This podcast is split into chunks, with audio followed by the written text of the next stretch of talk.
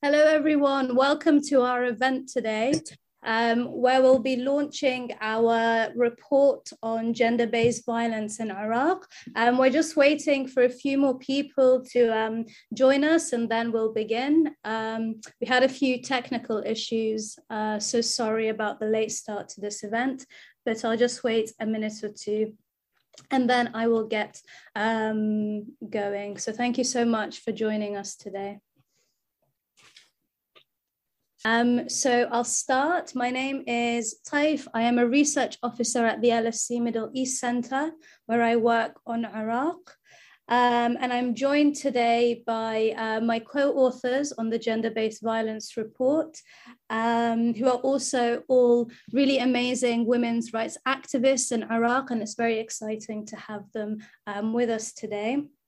So I'll just start by introducing them quickly. Uh, Marwa Abdel Rida is a lawyer. She's also a founder of a really amazing um, legal advocacy NGO in Baghdad called For Her. Um, and Fal Abd is the project's director of Public Aid Organization, which is an Iraq based NGO. Um, she also worked on gender based violence previously in conflict affected areas in Iraq. And Amal Kabashi is a very prominent um, feminist activist and coordinator of the Iraqi Women Network.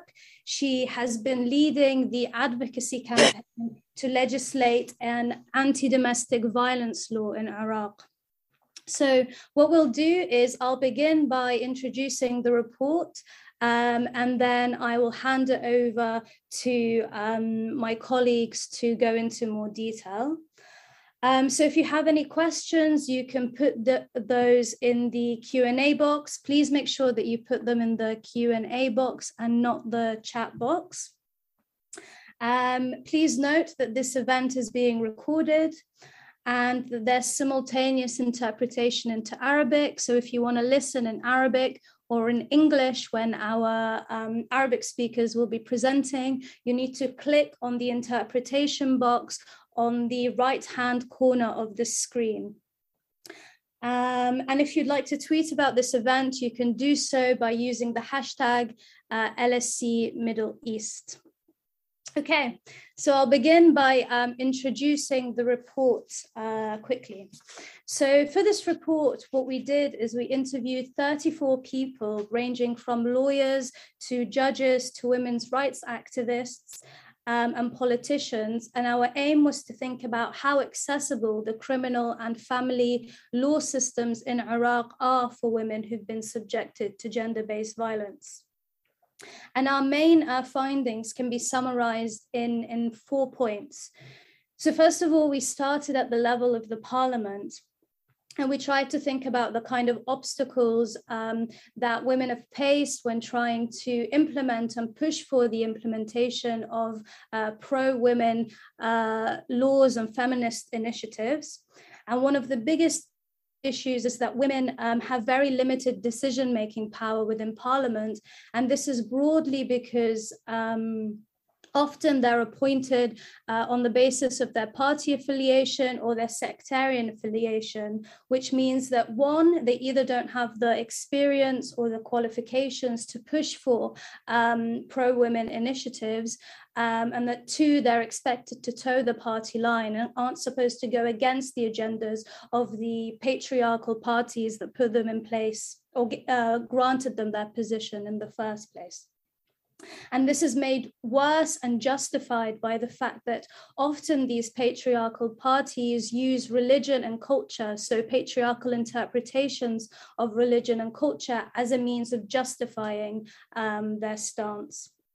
The second issue we looked at was corruption and how corruption, so high level corruption, means that there's basically no money left uh, for women's rights uh, initiatives. And it means that anything that is implemented isn't properly resourced or followed up on. And corruption in Iraq really trickles down to um, the sort of ground level. So we see that in courts and in police stations, often women are expected to pay bribes for their um, papers to be processed. um, and that also um, we see a lot of interference from political parties and tribes that put pressure on judicial um, officials or legal officials to um, drop cases. Um, and this this kind of bribery and the need to pay um, fees to have papers processed is particularly harmful to women because in Iraq, 88% um, of women are not in employment and therefore don't have access to independent um, incomes. We also talk a little bit about administrative obstacles. So, filing petitions, um, whether criminal petitions or divorce petitions, often requires the payment um, of money, which, as I said, women don't have access to. Um, and this is made worse by the fact that often policemen um, and people working in criminal courts are unprofessional, and these spaces are seen to be seedy and inappropriate places for women to um, sort of enter and to report complaints to, which again works to deter them from so doing. And this is really compounded by the lack of women at all um, levels of the justice system, which means that women don't feel um, that like they are able to lodge complaints because they don't want to share um, sort of their vulnerability and intimate or instances of intimate forms of violence with um, male officers uh, who are also often perpetrators of the same kind of violence. And the last point I'll make is about lack of accountability. So, what we see in Iraq across um, from the sort of top to the bottom um, is the fact that there's a lack of accountability. One for corruption, whether it's um, high level or petty corruption, which means there's no deterrence. There's also lack of accountability um, that works sort of against people who have um, attacked women, who have um, advocated for gender an end to gender-based violence or women politicians who've advocated for certain laws, which again means there's a lack of deterrence. Um, and then finally, we found that it, gender stereotyping is systematic in decisions made by the judiciary, by police, by investigators, which means that often women's claims are undermined, and at the same time, the claims of perpetrators um, are taken to be the truth, which means that women do not have equal access to justice uh, or the ability to claim um, legal redress for GBV in Iraq in most instances. So that gives you a quick summary of, of what we found in the report. Um, and now I will hand over to Anfal, who will speak in Arabic, I believe, um, on the on GBV in Iraq and put this in context um, for you. So over to you, Anfal. And if you want to listen in, in English, please make sure that you switch to the English interpretation on the bottom right hand corner of your screen. تمام مرحبا. أنا بالبداية أعرف عن نفسي. Hi, I would like to introduce myself. My name is Anfal Abed Kadam. I work in the NGO community as a specialist in GBV, and I worked as a team leader with LSE for the research. Uh, I have five minutes to speak, so I will quick in general. I will speak in general about the GBV in Iraq and the shapes and the forms and the practices that resulted from that practice, uh, from that violence, which led to another forms of violence, also a deterioration and and and the and the social system, also in the judicial system in Iraq. For a start, when we speak about uh, GBV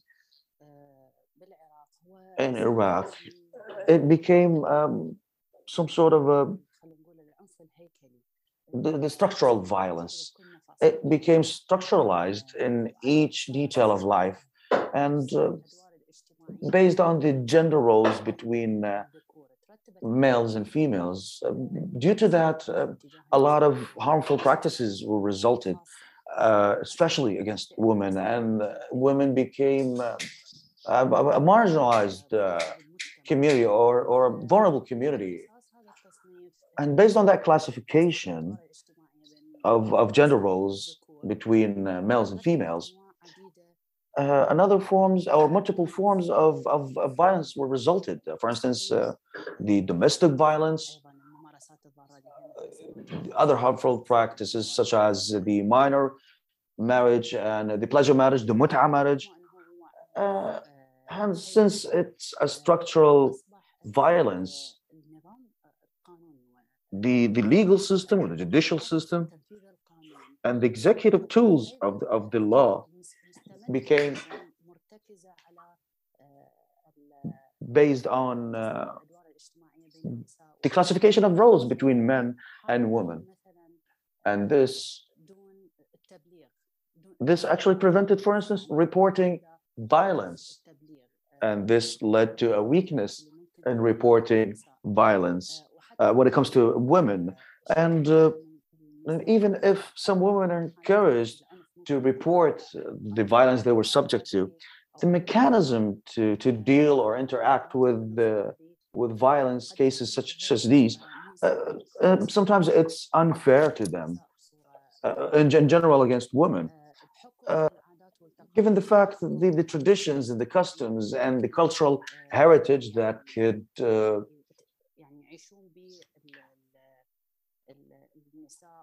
that women are living through. And so the same thing applies on the community, which inherits these traditions. Uh, for instance, uh, even the law enforcer, for sometimes the law enforcement agency uh, agent could actually represent the same environment of the abused woman, which makes him to underestimate the report or. And there's a lot of uh, legal clauses. There's a lot of laws that that protects by the law, but when we see the mechanism and the details of that, we see a form of discrimination when it comes to the response to cases relevant to GBV. Due to these uh, gender roles, also, the, there was a weakness when it comes to providing legal services to women, which led to creating economic issues. Uh, many women uh, for instance, given the fact that uh, traditions and customs, they were prevented from, from education. Uh, but by that, they were deprived from, eventually they were deprived from job opportunities.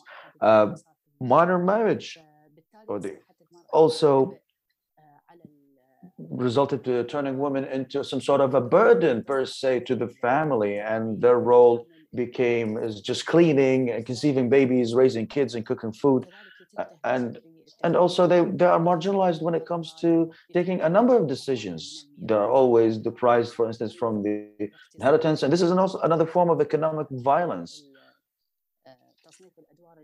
which is also based on gender roles between men and women.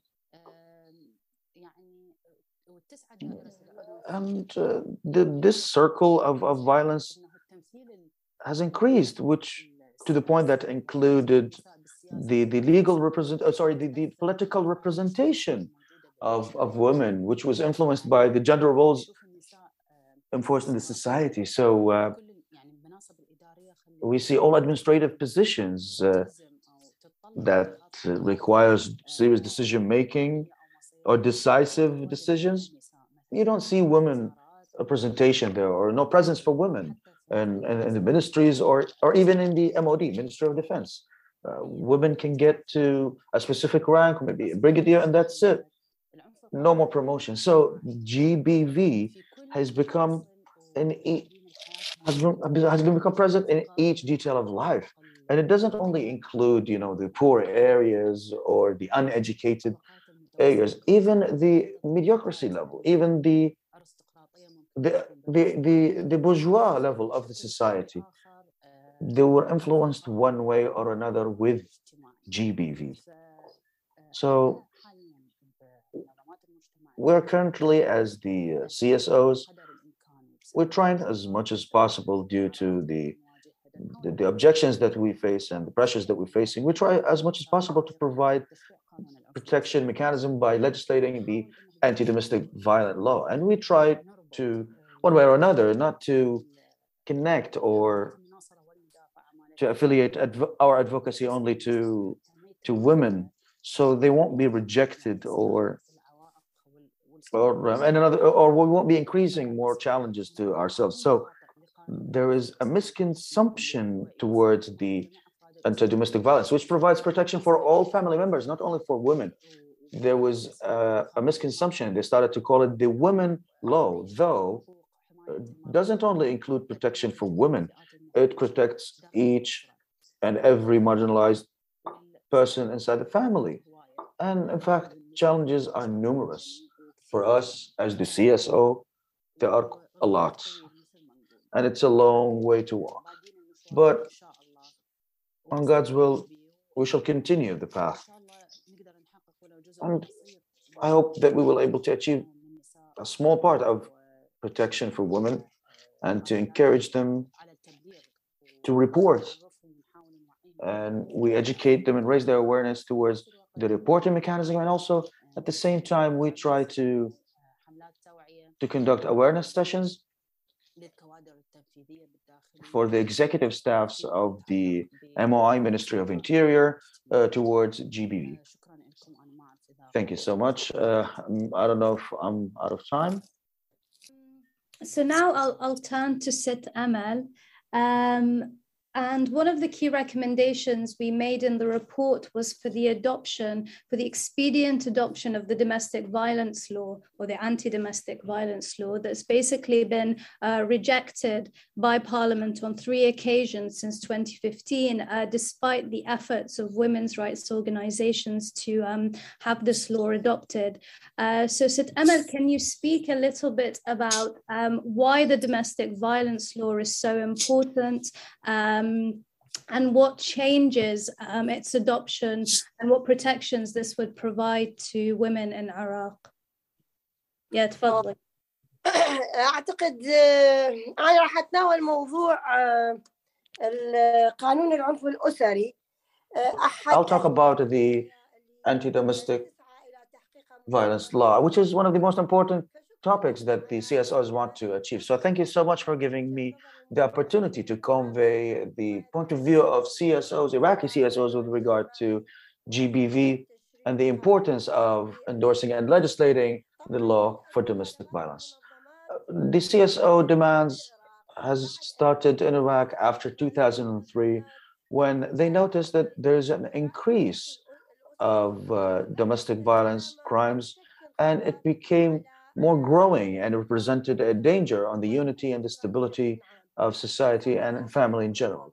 So these CSOs aimed extensively and advocated with other civilian entities such as the Advocate Union and other civilian entities and women organizations to put pressure on the government legislating the anti-violence, anti-domestic violence law. And this is the start point for to the importance of the legislation to that law. So back in 2010, the government aimed to create a national team that includes CSOs to prepare the first draft for the law.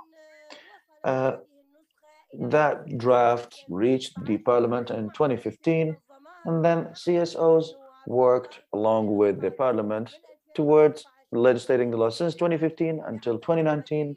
And they convened a number of sessions and discussions and debates between uh, political parties.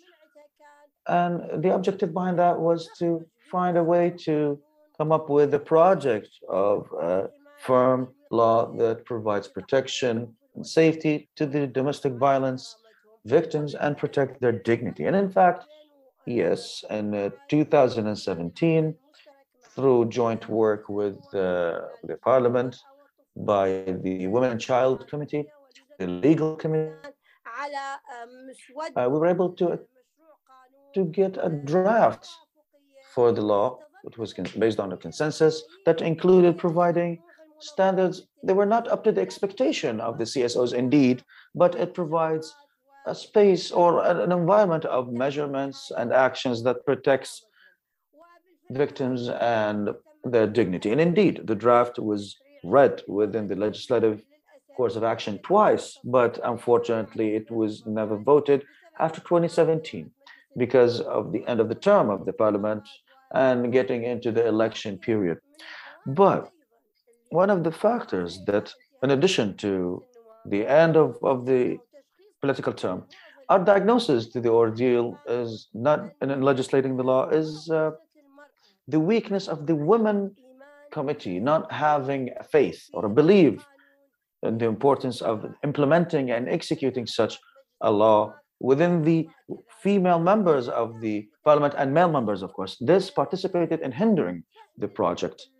The, the, the deep interpretation or deep understanding of GBV, the, the root causes towards that uh, within most of the politicians, is, it's still variable, but it's also considered one of the key challenges the interpretation of or their own understanding. Some members or some political parties believe that the law is against the Islamic Sharia, for instance, or others believe that it's against customs and traditions and, and, and norms. And this is definitely comes from a patriotic point of view, from that patriotic authority, fearing that their position will be shaking inside the family, by which maybe we will redivide authority between family members. Uh, but despite of all these obstacles and challenges, uh, CSOs are continuing to put pressure. So many initiatives were created post 2017, and they contributed in providing two drafts for the law. One of these drafts were issued by the president's office, and it was titled as the anti-domestic violent law and the second draft was provided by the government through the through COMSEC in uh, 2020 which was titled protection from domestic violence. Indeed both copies or both drafts is a good gesture that reflects maybe a partial interest or maybe a partial attention with regard to the importance of having a law for domestic violence, which we can see the rapid increase of its crimes and its threat to the society. These two drafts has a number of positive points. Uh, some articles from the draft that was uh, submitted in 2017, and this is also something good. But again, the previous parliament, the previous term, we through that we couldn't fully we couldn't fully press, put enough pressure towards one of the political blocs to put a copy of that draft in the agenda of the parliament uh, due to the political situation and not having a priority for women issues or women affairs or not having a priority to eliminate or mitigate uh, domestic violence crimes. So this these copies were slowed down and it never reached the agenda to be read so it wasn't discussed or it was never voted for. I believe that uh, CSOs has extensively reviewed both copies. They, they, they were issued by the President's Office and the Council of Ministers, and it identified its priority given the fact that it's one of the most important stakeholders in creating or fighting a law for domestic violence. So we see that it's very important that the law includes a clear definition to the concept of domestic violence with its different forms. Because, for instance, because uh, the forms of violence is always getting newer and newer, and the methods are changing depending on time, community, and the environment. So by which there's a need to have a clear definition of domestic violence. This will also need us to identify penalties to deter such crimes, and this is quite important. One of the biggest issues that uh, the that the 2015 law faced is not having enough deterring penalties for uh, domestic violence crimes. And even both drafts or both copies that I spoke about previously also didn't have any deterring penalties. It, it was only minor or light penalties in case the protection order was violated, which is issued by the specialized judge. We also believe, or like CSOs believe, that the process of fighting domestic violence is a shared responsibility for all community members, by which there is a need to have a, a real sharing and real participation by the CSOs to train, to qualify, to manage, and also to monitor the implementation of the law and managing the shelters. Unfortunately, this also requires advocacy, requires pressure to have a key role for CSOs, which are closer to monitor domestic violence and assess their needs. As well as that, CSOs has the capacity to move swiftly and have expertise and capacities in training, rehabilitation, and providing fully integrated services for victims. I don't want to elaborate furthermore, but I would say in conclusion of this introduction uh, or this uh, comment, uh, I would like to say that we are in Iraq are way behind compared to our regional environment, which most countries around us have specific laws for domestic violence, such as Kuwait, Bahrain, Saudi Arabia, uh, Palestine, Lebanon, Tunisia, Algeria, Morocco, and now we are still discussing is it possible to open shelters for uh, domestic violence victims? Is this acceptable by the community? Uh, does the state has the capacity to create and build such houses? Are they against such thing? I think it's a priority to have shelters to provide the required protection for the domestic violence victims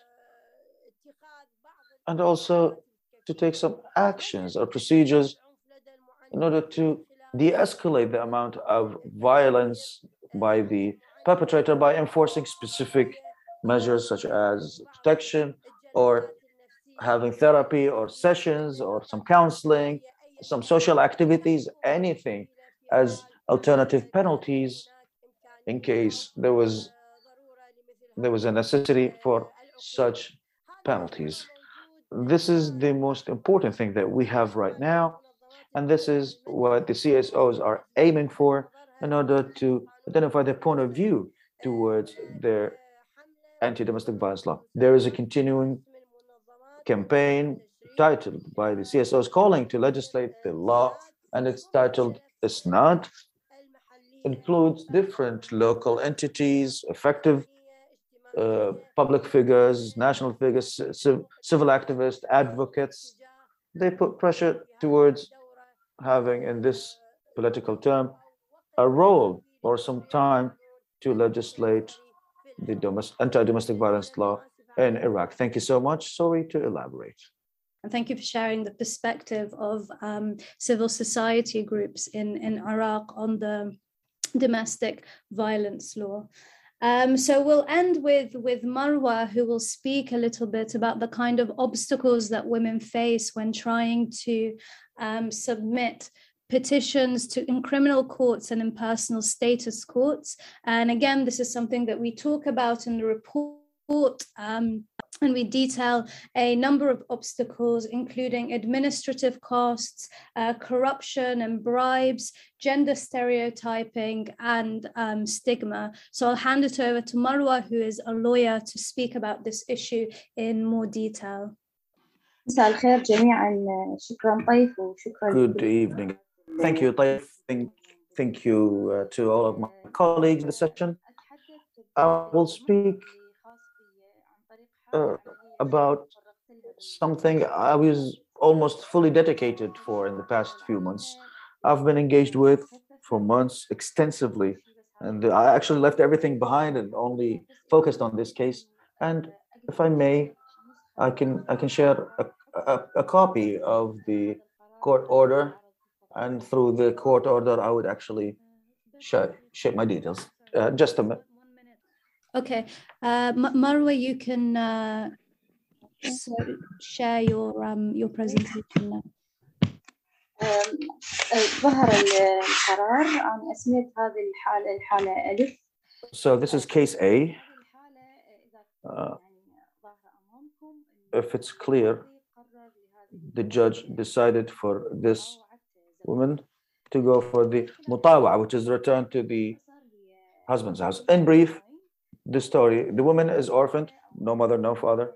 Her cousins married her to a, a, man who was disabled uh, war and she gave birth to eight children. This disabled person had her locked in the house and he didn't allow her to leave the house. He beat her continuously, she and her children. And she was always abused. And lastly, he kicked her out of the house and he told her, You are never to return. So he thought she didn't have anyone to go or or she will just go back to to his house. I mean, he thought that she had no one, bottom line. He kicked her out of the house and she decided to come to me as an attorney. For a start, the husband immediately filed a suit. Al Mutawa'a in Iraq, this is where the husband forces the wife to go back to the house if the requirements are available, which is house and new furniture. Here, I would talk about the first challenge, which is the legal challenge.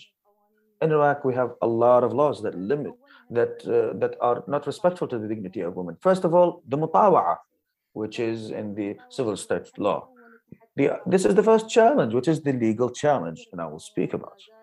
Many articles are still offensive and disrespectful to the position of women and the dignity of women. I mean, on which basis a man forces his wife just because he have a house? I mean, he have four walls and a ceiling.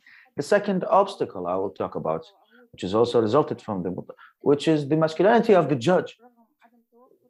Uh, the no, though not so much legal guarantees were provided in such a case, he was in the favor of the husband simply, and he forced the wife to come back to the house. Though many things were illegal in the, I mean, literally, the judge were saying, "I will get her back to her husband. Her husband is disabled." Even when I was trying to clarify uh, the details. He said, no, no, no, she talks a lot. And the judge, I mean, he thought that she was so talkative. So after many sessions, I mean, the the woman became so strong, and she didn't still. She wanted to clarify that she she was going through injustice, and the judge couldn't even tolerate. He said, "Women shouldn't talk, and don't bring your woman defendant uh, when you're there. Don't bring your defendant. I don't want to hear her." And this is the other challenge, which is that point of view of, of, of law enforcement agencies and the judges and their masculinity. And the, and, and the other obstacle, which are the financial cost. Until now, we're trying to find a way to reduce the cost of the financial expenses. I mean, she had a payment because uh, the disabled person usually gets a financial aid to the assistant so she had a salary of an assistant, and this was never used by her. Immediately, whenever she cashed the salary, he will take it, and she had no economical income. So these financial costs, we're trying to to mitigate them somehow. Uh, areas that some some some places requires bribery because people think if a woman has an attorney that means the woman can afford so she can afford a bribery. So usually I would send her alone to the places where they usually ask for a bribe because when they see an attorney with a defendant, I mean, the, the bribery will increase. Maybe it will jump from $10 up to 50 if they see an attorney with her. So financial cost is another challenge to women. A while ago, Ms. Amal was talking about the anti-domestic violence. Speaking of which, I will talk about the bureaucracy within not having the law. Uh, so I tried to press charges and have a complaint for the woman because she had eight children and three three minors. He he tried to set them on fire. He tried to burn. He threatened her to burn the children. So when I went there for the domestic violence, they told me if you press charges here, we will refer you to another court according to the geographic zone, as if as if it's like running in circles in order just to disable women somehow from through that bureaucracy. So when I went to the court by the geographic location, I didn't want to show myself. I wanted to stay behind because, as I explained, if they see me, they will charge more bribery from her. So I wrote the complaint to her, and the detective and the investigator literally told her, "Go back to your husband. Where were you? You have eight children with that man. Go back to your husband." This is what the investigator said. So she had to call me because I was there waiting outside. So I went there talking to him. I was like, on which basis you telling her go back to your husband? I mean, any citizen, whether woman or man, has the, the, the right to complain, to press charges. And she came here, and you are here legally responsible. So he tried to run in circles, and then he decided to take the complaint, and it stayed on, on the shelf because women cases, especially the uh, battery, are considered minor cases or unimportant to most. So we held charges, but it didn't take the proper space. It's just to support the civil state case. Uh, so bribery and masculinity of, of the legal system, all these details are challenges. And also bureaucracy, as I mentioned, is another issue. And uh, so far, for the case A, after all that bureaucracy and routine, I will speak about the difficulty to measure the damage resulted to women. I mean, uh, it's very difficult if she doesn't have a medical report to measure and gauge the damage.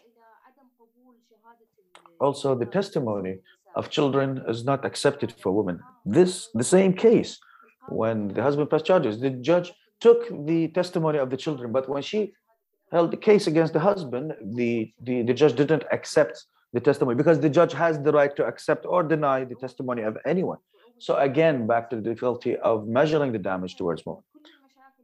So all these issues that women suffers from, I think I faced in case A, and her cases are still continuing for months, hoping that we will get at least a small fraction of her rights.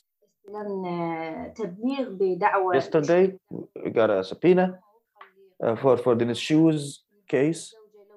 So if the, the wife was judged as nashis, so all of her legal rights are declined.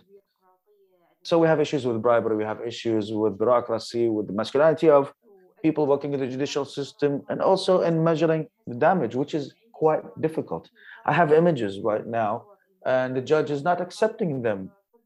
You know, like the judge debate on depends on a medical report.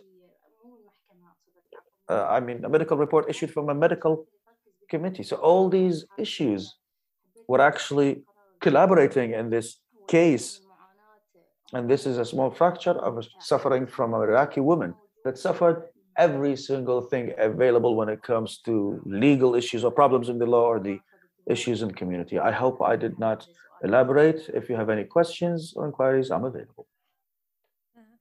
Thank you, Marwa. You were great. And um, I think you really shed light on just one example of the hundreds or even thousands of um, examples of gender stereotyping and discrimination against women in Iraq in the um, judiciary, which we came um, or we heard about time and time and time again when we were doing the interviews for this um, for this report. So what I'll do now is if you have any questions, please put them in the Q&A box. Um, I have to ask all the questions in English because it makes it easier for um, the recording of this event. Uh, so what I'll do is I'll start by asking um, Sit Amal um, a question. Uh, so you talked a little bit about the domestic violence law and the kind of difficulties you've had in um, ensuring that this gets adopted. So I wanted to ask you whether um, you think that there are any opportunities for advocacy now that we're seeing a new um, government come into power. شكرا جزيلا اعتقد Thank you so much. نحن لا زال I believe that uh, we still have hope as activists, as CSOs, that there is a capacity and there is potential to legislate the law, despite of all challenges uh, that we face, especially when it comes to the political blocks, especially the ones with the Islamic background. Maybe they're a bit strict towards being against. But the, it's a work in progress and it's an ongoing attempt, and pressure is continuing. Currently, the government aims to review the draft that was submitted a while ago to the parliament. So they would add some things that were provoked by the uh, CSO and maybe bringing it back to the parliament for review. And this is an encouraging step that supports the efforts of uh, CSOs towards creating a law that sets the equal standards to the international standards also when it comes to gender-based cases. And, and just another question from the audience. Uh, do you know of any laws or campaigns to adopt um, sort of gender-based violence laws more broadly outside the framework of just domestic violence, or are you just concentrating on the domestic violence law at the moment? صراحة Uh, in هو fact, uh, the goal behind the anti-domestic violence law, yes, it covers all family members, but most of the victims are women and children. And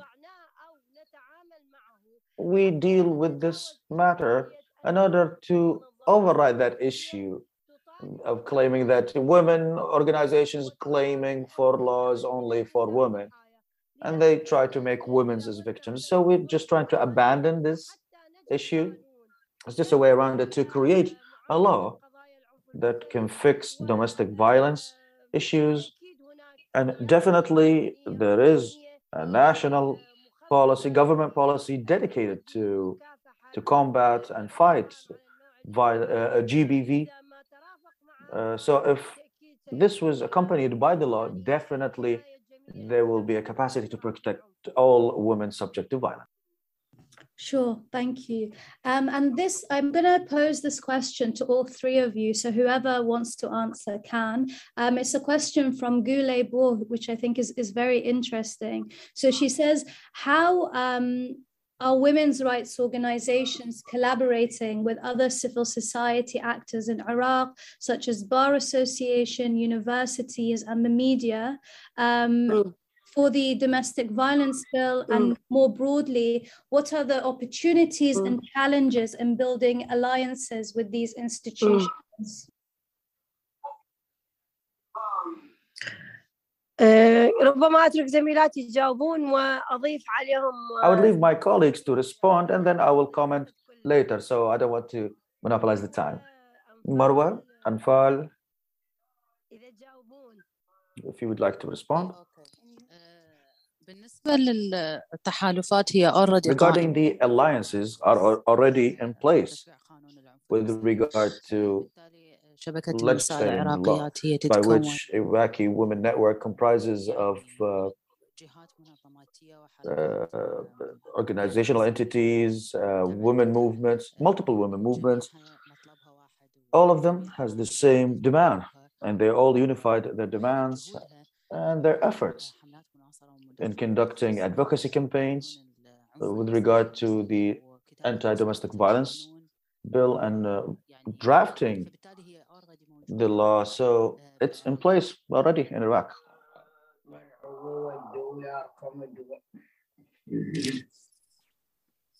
أيضا إذا تسمحوا لي أضيف If I may, آه، صراحة إنه uh, in fact, uh, the civil society work when it comes to the anti-domestic violence law still faces great challenges with the media.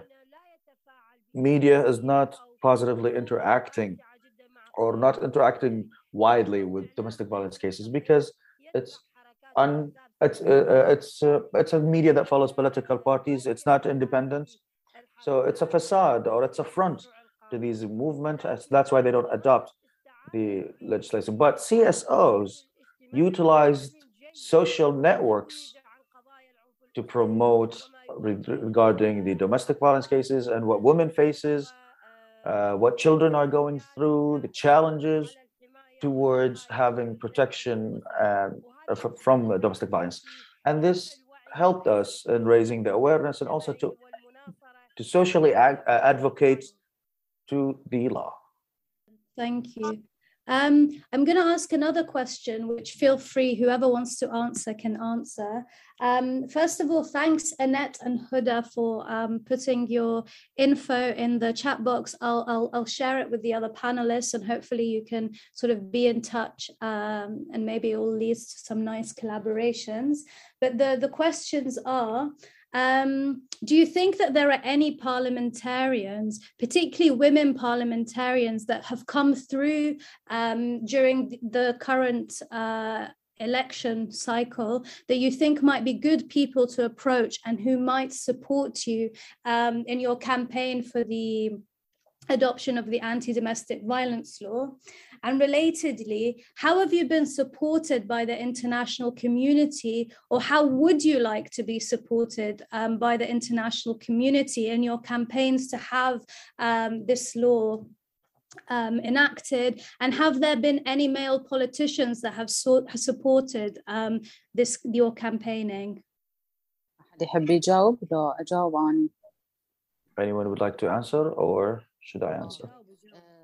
Regarding the women parliamentary, in general, politicians who wins usually are not independent. So their decisions, they're always following their parties or the political affiliation, are already sharing the, the power.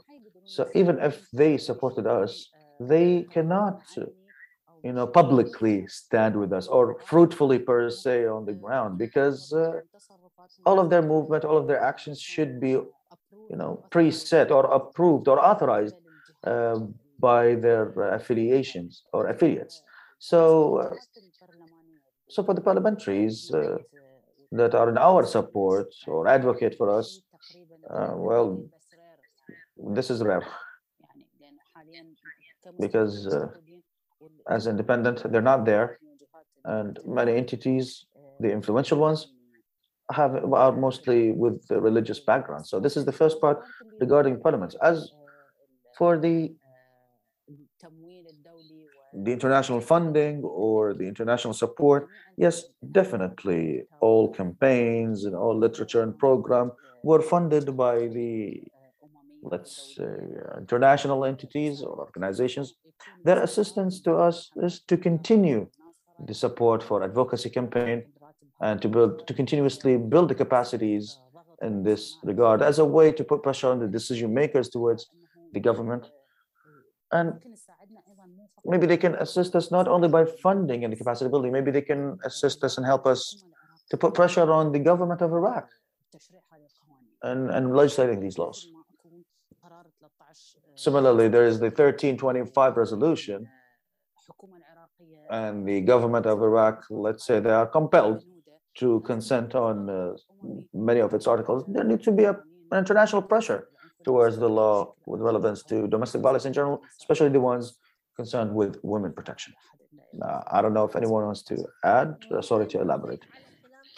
Can I add to what Anfal said?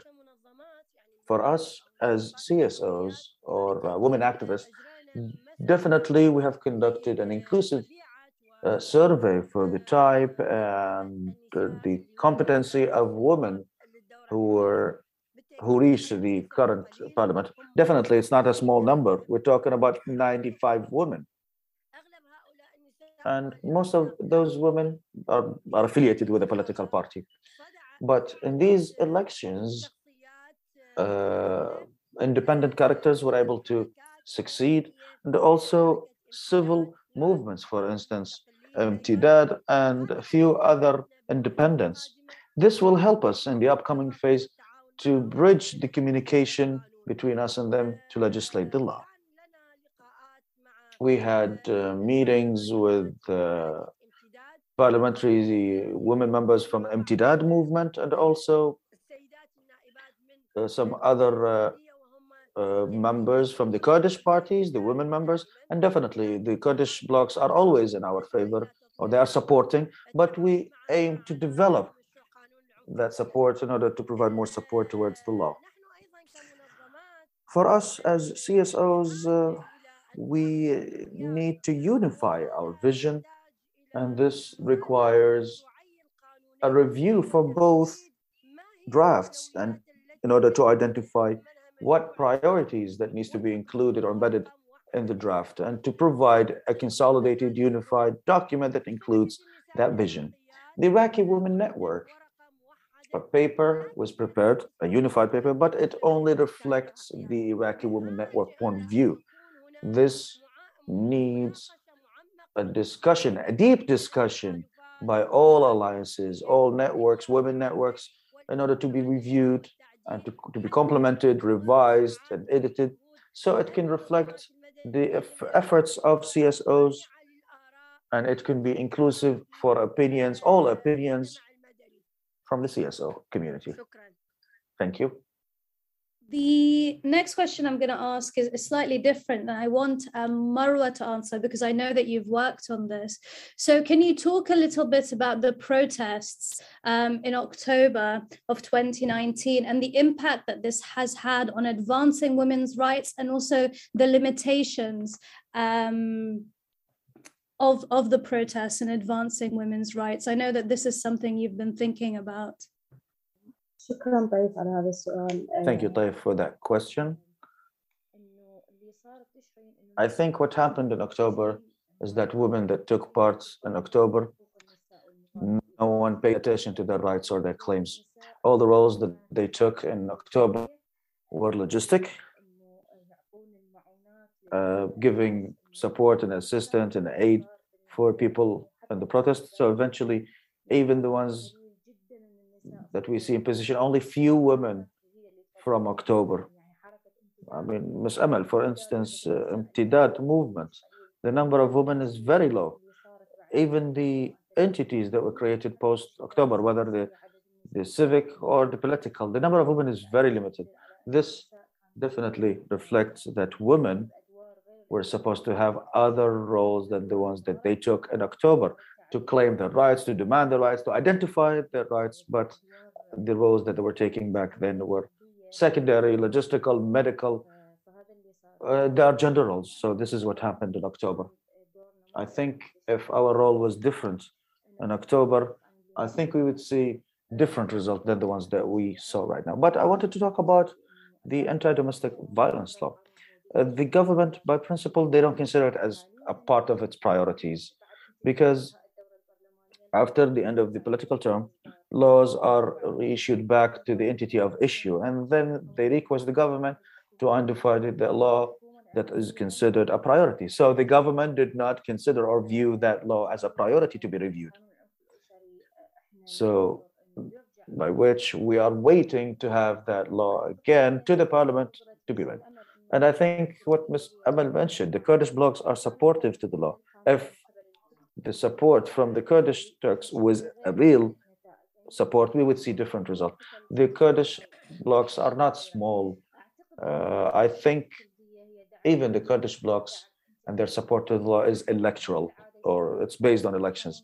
Usually they pay attention to the law right before the end of the term, maybe a few months before. Everybody gets interested and session starts. So I think all the interest that we see from these blocs is merely, you know, for political propaganda or electoral propaganda and to promote for that public image.